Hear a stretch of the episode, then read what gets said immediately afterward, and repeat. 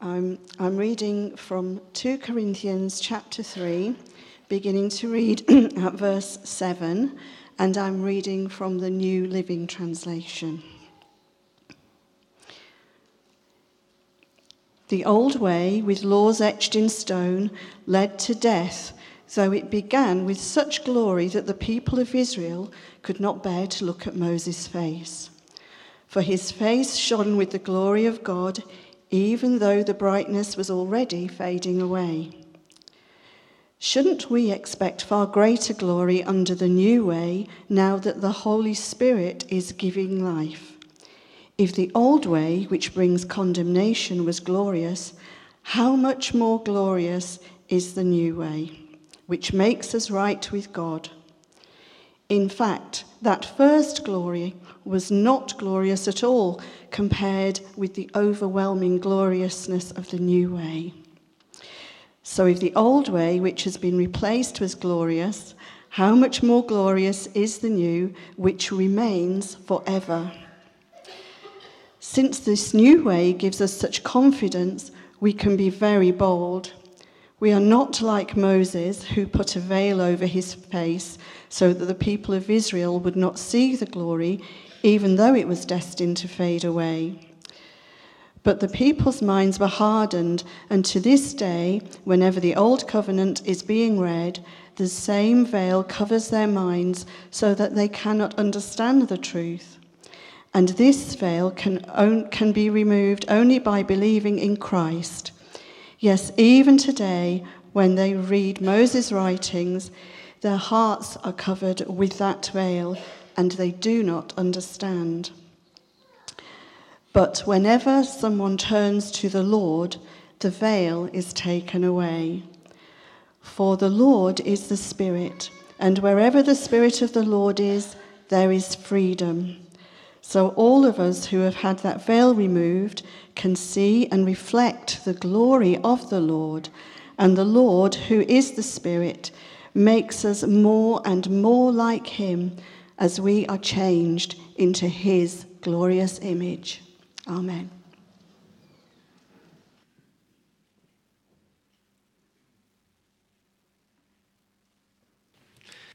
Thank you, and thank you to Fritz for leading us so wonderfully as well, and Sarah for praying, and you for being a part of that as well. But we come now to God's word, and we want to take this seriously, don't we? So let's pray and pause. Loving Heavenly Father, we thank you for the Spirit of God that is in this place, that is always with us. Open our ears, Lord, to hear your word. Open our ear, eyes to see you. And as we gaze on you, Lord, help us to be transformed into your image. To the glory of God, we pray. Amen. So keep that open if you'd like before us. We're still in this series, A Different Glory, 2 Corinthians chapter 3, verses 7 to 18. And I deliberately asked for the New Living Translation because I think it helps to get to the centre of what this is about. We live in a, a, a, time, don't we, which is divided into two time zones by some initials that we talk about. It used to be BC and AD, before Christ, and Anno Domini in the year of our Lord. Now, sometimes people talk about BCE and CE, which still means before the Christian era and the Christian era. And whatever acronyms you choose, this is incredible, isn't it? That our calendar is divided for that time that was before Jesus and that time which was after Jesus. Because when Jesus came, everything changed. And I want to say that to you about history as we're looking about that. But isn't that true of your life? There is BC and there is AD. There is before Jesus and there are the years of our Lord.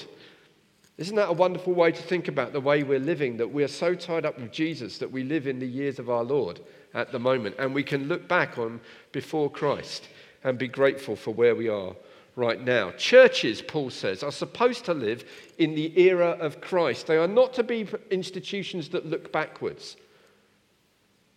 Now you think, yeah, of course not. But I want you to think very seriously about this. Churches are not supposed to be nostalgic, looking back to the times when things were great, if only it was like that. Of course, in a few years' time, it's understandable that you look back and think, Steve Moody, if only he was here still at this time, it would be wonderful. But I want to say that actually that is a really stupid way to think about the church. We look forward to what God has for us, and He is always on the move in the adventure that we have with Him. And Paul writes to the church in Corinth to say, You are an AD church, not a BC church. You need to make Jesus the heartbeat of everything you do. And that's why Jesus himself in Mark said, No one puts new wine into old wine skins, for the wine would burst the wine skins, and the wine and the skins would be lost. New wine calls for new wine skins. In other words, think forwards. Don't think backs. Don't try to squeeze what you want to happen into the shape of the way things were and hope that that will work out. It won't. Jesus is calling us forward. Here's a picture of a man that I've been thinking about this week. His name is Hiroo Onoda. He's a Japanese soldier.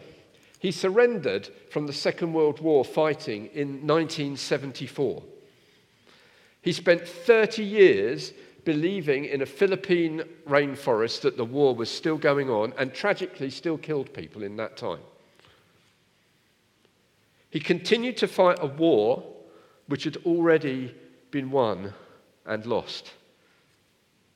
And he lived his life fighting a battle that had already ended. Isn't that tragic? So Paul writes to the church in Corinth, and he says exactly the same thing. You do not need to continue fighting a war against sin and death. Because the battle, you cannot win that war. You cannot win that war. And if you continue fighting, fighting that battle in your own strength, you will damage yourself and other people. But good news the war has already been won. Come out of the rainforest. Be free. Live in the victory of Jesus and live differently because Jesus has already won the, the, the, victory. Learn to live reflecting the glory of the victory that has already won. And this is the life that we are called to. So, my friends, don't live BC. Don't live BC. Don't fight a losing battle to win a victory that is already won for you. Live differently and live to the glory of God. There's an important reminder that this passage we've just said, remember, is in a letter. And the letter's being written for a reason because Paul has lost some credibility with the church and is trying to rebuild his, uh, his reputation there. And he does this by talking about uh, theology around this and about the victory that Jesus has won. But I wanted to start today by looking at a verse in the middle, verse 12, that says, Since this new way gives us such confidence, we can be very bold. Paul is accused of being very direct to this church. Come on. You're being very direct, very straightforward with us. We want more of the style of other preachers that are around here. But Paul says, I'm very bold about what I have to say to you. And my message is very simple it's about Jesus and the fact he died for you and the fact he's risen for life and the fact that if you want this adventure of the kingdom of God, you better get on board with Jesus. Don't look elsewhere. This is why I'm confident with you, not because I'm confident in myself. I realized I was always losing that battle, but because I've found confidence in Jesus and I can stand on him. I speak boldly because I'm confident about Christ and about the gospel, because I've been set free from the old way of the law, because the old way has been fulfilled in Jesus. He said yes to all God's promises. You don't need to keep fighting that war because I'm already filled with the new spirit of God's creation, which is in me and working out of me. He writes, Since this new way gives us such confidence, we can be very bold. How do you learn to be confident in your life? Well, you learn because you're confident not in yourself, but in Jesus. If we're going to do everything that Alex said in that video about having a culture of invitation and getting out, we will need to be confident, but we do not need to be confident in ourselves. Who's shy here? Anybody? You're too shy to put your hands up. That's the trouble. I'm really shy. I am, honestly. Tell Nick. I, when we were going out, I ran away from a party once. It's true. We arrived and it was all just a bit much, and I ran outside, and Nick came out and said, What are you doing? I said, Oh, it's a bit too much. And she rolled her eyes at me, and miraculously decided she still wanted to be with me. I'm very shy, but I am confident. Are you? Because of Jesus, I'm confident. Paul, we remember, was a committed Jew. Remember this, he's saying this, a Pharisee. And along the road to Damascus, everything changed. Why? Because he saw Jesus. He remains committed, though, to a salvation that isn't simply about Jesus, but is founded in the Old Testament. He doesn't discard the Old Testament. He says, Everything that I was working for, I realize, has already been fulfilled in Jesus. All the Bible works together together. The faith and freedom that is found comes utterly in Jesus. He's the one who made the perfect sacrifice for sin. Do we believe that? Do we believe that? Jesus made the perfect sacrifice for sin, so we become confident in him. He's the one who lived the perfect human life. Do you believe that? So we know what it is to be a human being by looking at Jesus. He's the one who sets us free by the resurrection because it says that we have been raised with him so that we can be free and live for him. Do we believe that? Do we do that all the time? We need more confidence. Paul writes in verses 10 to 11, in fact, that first glory wasn't glorious at all compared with the overwhelming glory of the new way. So if the old way has been replaced with, which has been replaced with glorious, how much more glorious is the new way which remains? This is a bit like reading a book. I like reading. I don't know if anybody else does here. But it would be really very silly to read a novel and get to the end, if it's a 30 chapter novel, and get to the end of chapter 20 and say, well, I'm going to end it there. I'm going to end it there. That's, that's the ending, that's the conclusion. I'm not going to bother with the last 10 chapters. But equally, if you read to the end of the novel, you can't omit the first 30, 20 chapters that came beforehand. They make sense because of what's gone before. And Paul says that Christian life is like that. If you don't adopt Jesus radically and you make him your meaning, what you end up doing is finishing the book in the middle. You don't know the end of the story. And the end of the story is glorious. It's so much glorious than the middle of the story. Imagine the Lion, the Witch, and the Wardrobe ended with Aslan very boldly laying down his life on a table, and it was very sad, and Lucy went off and cried and said, Aslan, and Aslan was just silent. That's not the end of the story, is it? Don't end the story in the middle, folks. Don't think that you're still struggling against sin when the truth is the matter is you have been raised with Christ. You can leave that behind and trust in Him. You can have His Spirit, which is a new creation. You can move forward. That's what Paul is saying here. So, the suggestion in Paul's writing is that there's a need to address a, something going on in Corinth where people are saying that the fulfillment of the Old Testament law is in Jesus, but you still need to do all the stuff that the law used to do. Yeah, Jesus was great and he did this, but he hasn't really fulfilled anything. He's just added to it. So stick in there, keep trying, keep doing the old sacrifice system, keep obeying the law, keep being circumcised physically, because that's what matters. But that's not what matters. Paul is clear about this not being a minor thing if you just hold on to the past. Now, you may think, well, what's this got to do with me, all this Old Testament stuff? Is it possible that you might come to Jesus and still hold on to some of the things that you believed beforehand? Is it possible that there was some good stuff there that I'm not quite prepared to let go of? I'm going to have Jesus in my life, but I'm going to still hold some of these other things as well. And Paul says very casually this is, this is a matter of life and death. If you really want freedom, not mock freedom, you really have to be devoted to Jesus. It's all or nothing. So, what do you want? What do you want? There's something wonderful about Moses' encounter with God, but the trouble is the law doesn't save people from sin and death. The law is good, but the people who try to obey it, unfortunately, are not, you and me. The law's great, but we are not.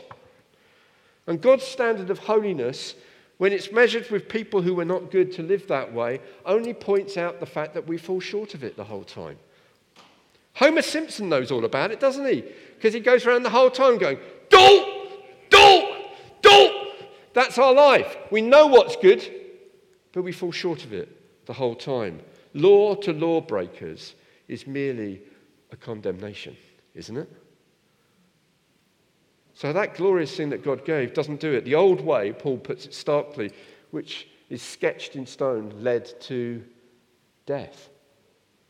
You will not succeed that way. There is just more and more shortfalling. And the glory fades when people turned away, not from the law, but from God Himself, who would allow them to live the law.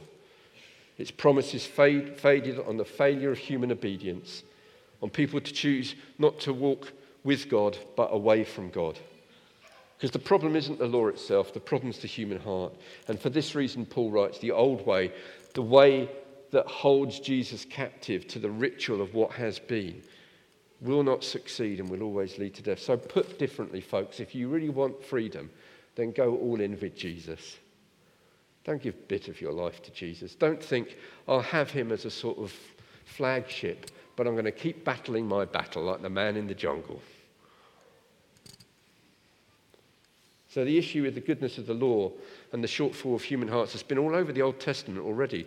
Deuteronomy, do you ever read, when's the last time you read Deuteronomy? Go and read the ending of Deuteronomy this week. It's incredible. Moses gets the law. He comes down, he says, The law, you've, then, and then there's a party going on. Hey! As my daughter would say. And Moses says, What are you doing? This is the law. This is the law. What are you doing? So he goes back up the mountain. He gets the law again. And he comes back down and he says, Good news, I got the law again. But then he says, Actually, I'm going to set this law up not as something which is going to set you free, but as a witness against you.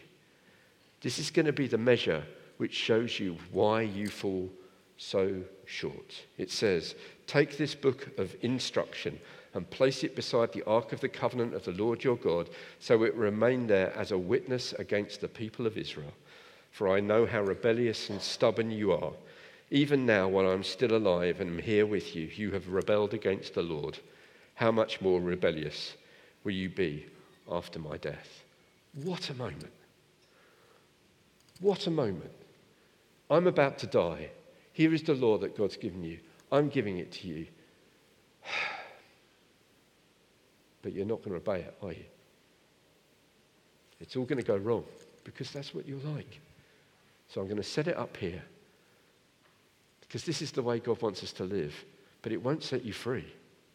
It'll just make you realize that you fall short of the glory of God. And Paul himself knows about this because in Romans 7 he says, I've discovered this principle of life that when I want to do what is right, I inevitably do what's wrong.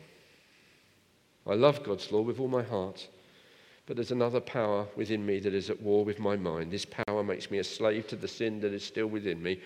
Oh, what a miserable person I am. Who will free me from this life that is dominated by sin and death? Thank God. The answer is Jesus Christ our Lord. Amen.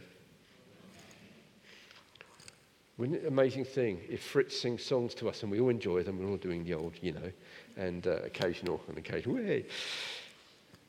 But all the songs do is remind you about what you are not. We sing to remind us about what we fall short of the whole time. Because the only answer is not in a song or in a law or a guideline.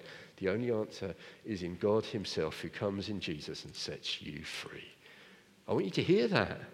Today, whatever your circumstance, that is the answer. Okay? I'm trying to go a bit fast because I've run out, we've got not much time, but tell me if I'm going a bit too fast, like 1.5 speed.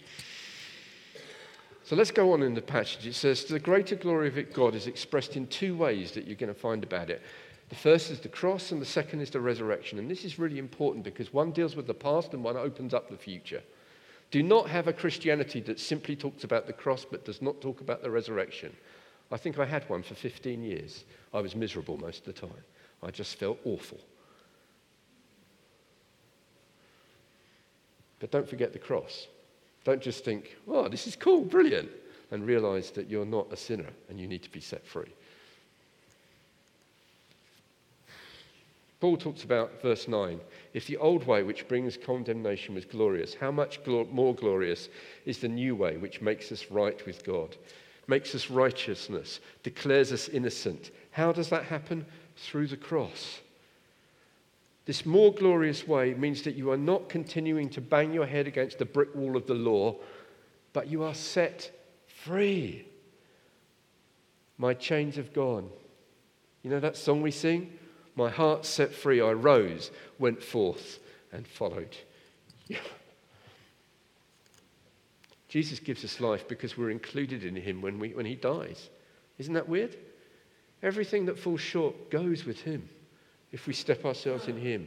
And we are declared innocent before God. We're not Jesus, but because we're in Jesus, we're declared innocent with him. He wraps you round with his arms and says, I have this person. He is safe with me. And when I stand before the Father, I will take the rap because I love you.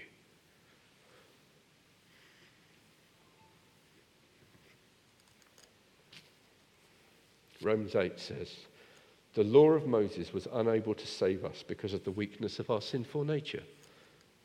So God did what the law could not do. He sent his Son in a body like the bodies we sinners have, and in that body declared an end to sin's control by giving his Son as a sacrifice for our sins. So, number one, we're set free because of the cross. We are set and declared innocent. But there's more than that, everybody. Good news, there's more than that. Jesus isn't dead. Hallelujah! That's the core thing that I came to believe when I was 18. Jesus is alive. He's alive. He was dead and now he's alive forever. Revelation. Fear not. I was dead, but now look, I am alive forever. Come with me into this new life, is what Jesus says. Leave that behind. Come with me into the near future. Because not only are we supposed to be set free from the past, but we are set free to live a new life, to be like Him, to be disciples, resurrected into a new eternal life. It says in Ephesians that we are raised with Christ. Not we will be, but we are raised with Christ. You are already alive. Can you breathe it? Life to be lived for Jesus with Jesus. Shouldn't we expect far greater glory under the new way now that the Holy Spirit is giving life? Because the Spirit is the agent of the resurrection who connects us with the living Jesus and says, Go and live differently. So we need to be filled with God's Spirit afresh. Who'd like to be filled with God's Spirit afresh? Uh, maybe, yeah. Man, yes, of course you would, because that's the life that we're called towards. That's the future breathing into the present. Boom! Possibility. I love that word, don't you? Possibility. That's what the resurrection says. Possibility. A holy, glorious new life only in Christ. A life which is impossible to live in the old way. Did you notice the word glory in the passage that we read? It's all over the place, isn't it? Oh, I get a new word, you said as you read that passage. Glory, glory, glory. Don't tell me it's more glory. It's glory all over the place. But what does glory mean? It's a funny old word, isn't it? Here's what I've had a thought this week, and I think it might be true. Glory is the essential character of something, it's its style. Now, in the Old Testament, God was glorious, but that style was not set free because you didn't disclose his full character. And what happens in Jesus is the full character of God is disclosed that was there all along in the whole book. You just hadn't seen it there. There it is, writ large in a person Jesus, glorious, glorious, glorious. In the law, that glory is glimpsed, but it fades away, fades because we don't look at God, because we can't, because we feel short of that glory. But in Jesus, we stare at Jesus and gaze on Jesus. There's no condemnation. We look at him and look at him and look at him and love him, and he loves us, and we are transformed into his glory. That is the way of the Christian life. It's only found through Jesus. And that's what Paul writes. For what was glorious has no, no, glory now in comparison with the surpassing glory. And if what was transitory came with glory, how much more glorious is the glory of that which lasts? Jesus, who is the same yesterday, today, and forever, who reveals the glory of God. No one has seen God, but God, the one and only, who was at the Father's side. John chapter 1. So Paul's writing is to defend his ministry, remember. I'm confident, yes, I'm confident, but because of Jesus. Because I've seen him on the Damascus Road. I don't think Christian faith is unreasonable, by the way. I don't think there's no evidence to be a Christian and you just have to make a leap of faith. But I do think that the evidence that's in your head for it to become real and become the life you want has to make a leap from your head to your heart because you have to see Jesus. Well, I don't mean you see him physically like Joe down there, and there she is. That's changed my life. I mean that you see Jesus here. And how do you do that? Well, you have to look for him. You have to keep looking for him, and he will find you. When was the last time you looked? and gazed and stared and kept looking and searched and looked and looked.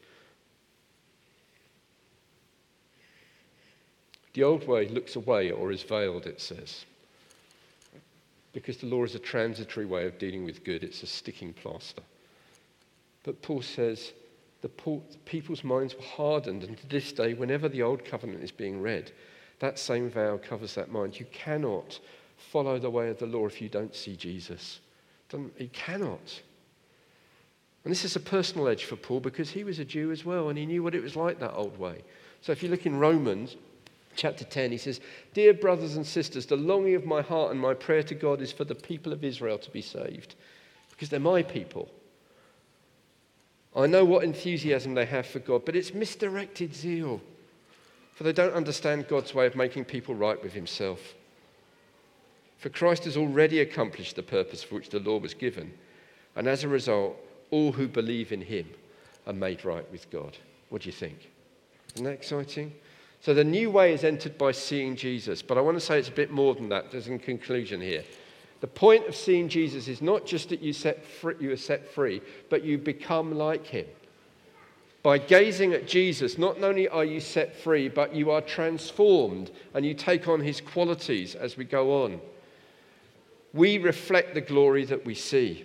And the call of God is to see God's glory in Christ and then to begin to reflect it. And that way is not is for a longer lasting glory. That's not through a flawed human heart like yours and mine, but this simple thing, amazing grace that God gives this life to you. It says at the end, all and we all who with unveiled faces contemplate the Lord's glory, look at Jesus, are being transformed into his image with ever increasing glory which comes from the Lord who is the Spirit. So, very lastly, this. This is what I want you to remember. Paul is writing to this church and saying, Look, I, I, I want you to know that I am for you, but I'm going to be bold here because I'm bold because I believe in Jesus. He laments those who only have a fading sense of God's glory because they half commit to Jesus but hold on to the old world and it fades away as they look in different places.